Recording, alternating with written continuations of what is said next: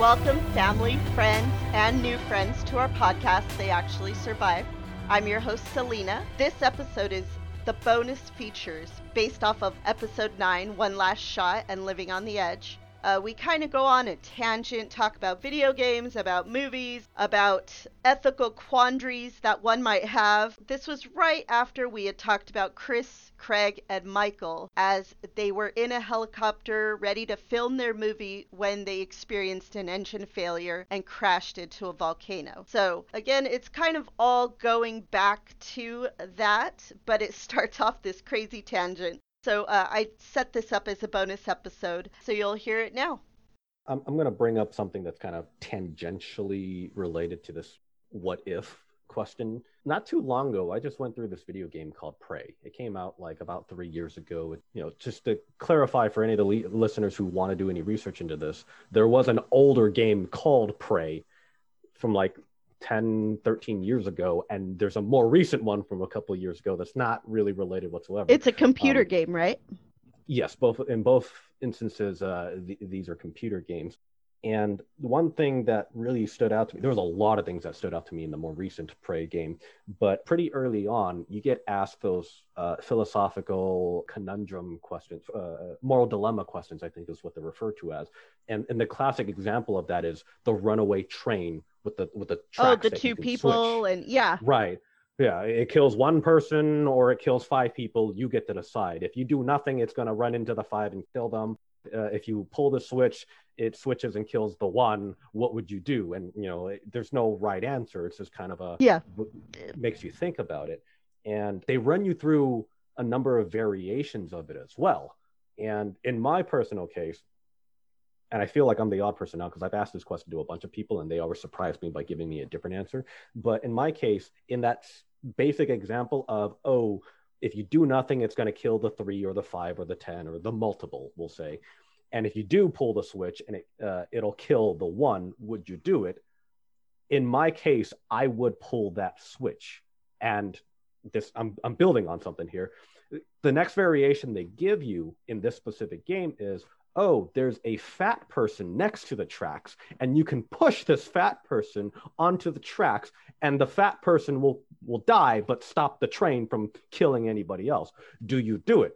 And I always go, no, that's straight up murder. So somewhere in my mind, I have a distinction between pulling a, a, a lever that'll switch the train to killing someone and you touching somebody track. and you touching somebody right and... and putting someone in that harm i mean there's we're talking very very fine philosophical lines here so again not necessarily a right or wrong answer but uh, the kind that makes you think but um, i i blew through these questions in the game really quickly. Like i thought about it and went boom that's my choice. Thought about the next one boom made my choice. And then later on in the game they put you in that situation where you get onto like the command bridge of the space station and you hear some um, back and forth uh, email chatter about how a vessel has left the space station towards Earth, and there's a chance that this parasite infection thing that the game is centered on, there's a chance that one of these parasites is on that vessel back to Earth.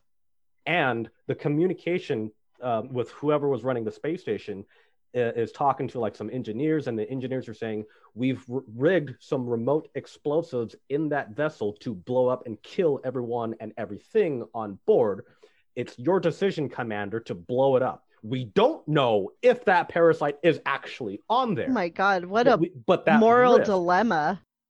And then they have the like the countdown literally the countdown of how long before that vessel makes it to earth. And so it's not it, it no longer becomes that question. And then kind of like the element that throws me off too is that person who was to, so, supposed to make that decision they're dead by the time you get there. So there's no one like listening in to make this decision you stumble upon it and there's a timer and you don't know if your decision actually matters because you don't know if there's actually a parasite on board and i froze i was like holy crap this is exactly the situation they asked me about in the beginning of the game, and I blew right through it. But now that I'm being asked this, why am I stalling? Why am I hesitating? What's so different about it? And in my case, as I was thinking about it, I feel that in the case of the questions being asked to me personally, it was all very factual. There is a train. Five people will Yeah. die.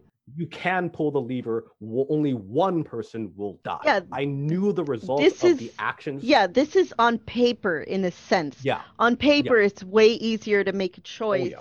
than when you're actually in the action. And obviously, Mhm. you know, it's it's a video game, but you're still in the Mhm, mhm. action. You know, there's Oh, still there's still circumstances where on Mhm. paper there's no circumstances. hmm hmm Everything's spelled out Yeah. for you. This is what happens if you make the choice. Yeah. 100%. Everything is known.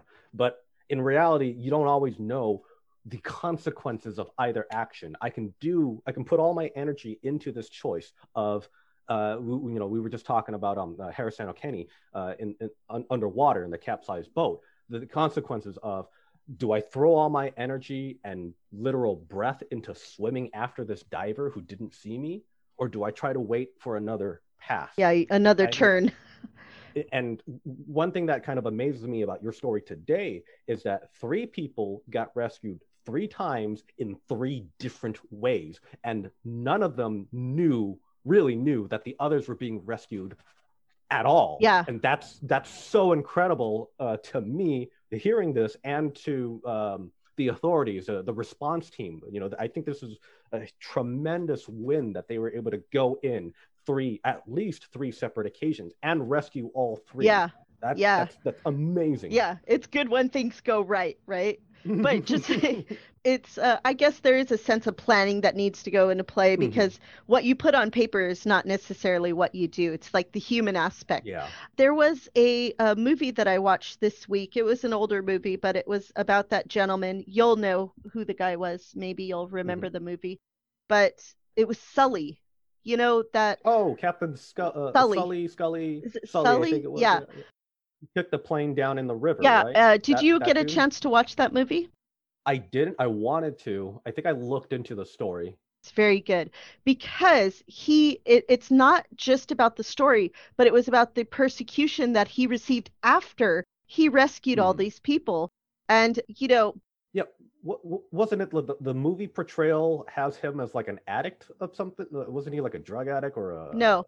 a but no? they were they were constantly questioning every piece and Yeah. they actually did simulations and the Yeah. simulations they were able to get to at first they were Mhm, able to mhm. get to the um, airport no problem but Mhm, mhm. he pieced apart these simulations and in reality one of the Mhm. simulations they did it was the 17th try Mhm. they got to the uh that they the action that he chose. no no the 17th try that they actually got back to the airport Oh, okay. Yeah. So everyone is saying, why didn't you just do this? yes And as they ran the simulation 16 times, that didn't play out. And it wasn't until this attempt number 17.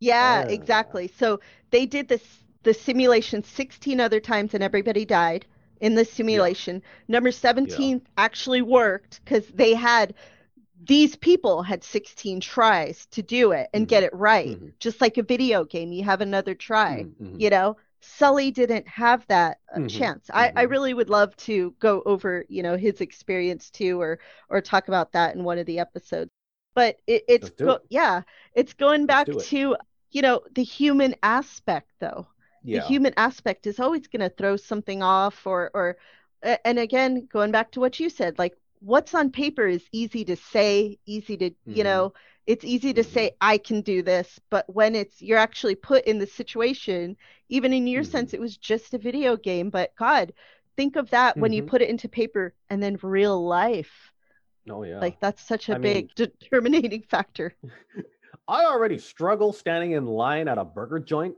thinking what to order because of the choice paralysis of like, hmm, that sounds good, but that picture looks good. Hmm, and what can I combo it with? Hmm, what am I in the mood for? Does that palette well with the burger I'm choosing? Yeah, yeah. And then what do I wash it down? Hmm. And you know, for anyone who's giving me judgmental eye rolls uh, listening to this, I at least have the self awareness to stand outside of line, so I'm not, you know, I'm not trying to slow down the line. I'm like, no, no, no, you go ahead. I'm, I'm still freaking calculating all the, you know, permutations of decision making here. you know what's funny about me is Mm. uh, when I'm looking at a menu, I find Mhm. whoever I'm with, I Mhm. find their choice first. And I, I don't know what that is about me. That's just my personality. I find their choice. Oh, choice. you should get the Yes. blah blah blah. And they Yeah, usually yeah. do. I'm so good at picking out other people's stuff. then I get down to me, and I always fall between two things. I'm like, which one, which one? My deciding factor, I always usually do price. I go, I'll go Mhm. for the lower one.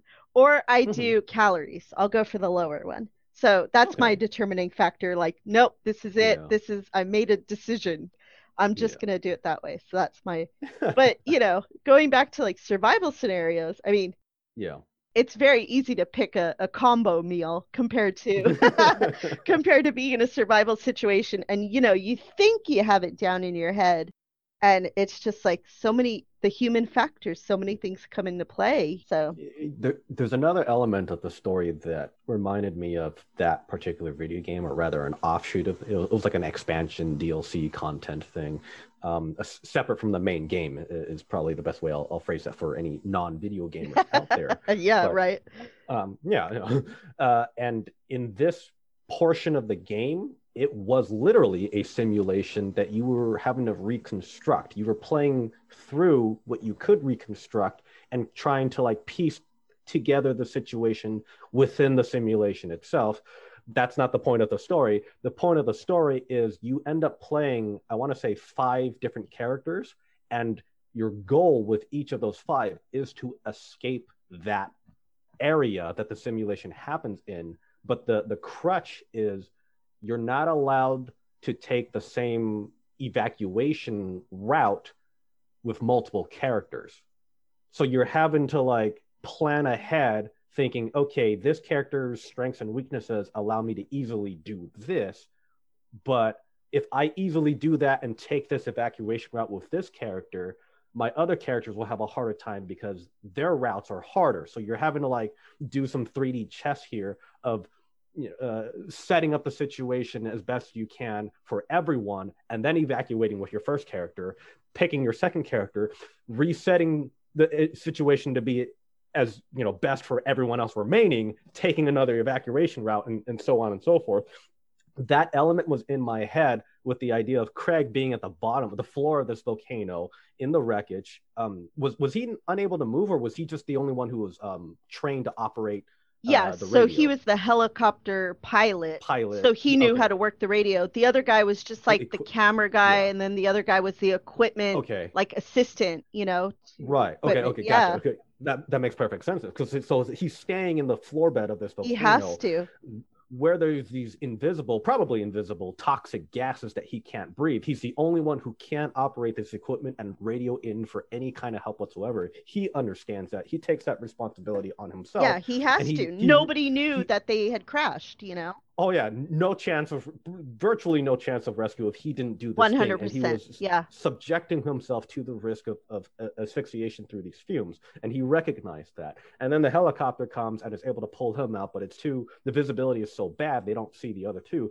The other two are climbing out. One guy manages to get out and just you know assumes that the other person has died justifiably so makes that assumption and wanders off until he gets rescued. And then the third person was still in the volcano when he got rescued when the basket got lowered mike was the last one out so that was the basket lowering was mike so the other two okay chris had made it out himself you know he literally climbed the entire Climbed out. thing yeah and Yeah. he said it was like hot glass the Mm. way that he had to climb because it was crumbling so much yeah uh, he Yeah. literally had to put his arms through it to create to push really him grip into yeah it to and pull himself exactly it wasn't even gripping in you know like when he Uh, gripped uh-huh. he couldn't it would crumble. So he literally had to almost like dig his arms in and then pull himself up and then pull an arm out dig it in.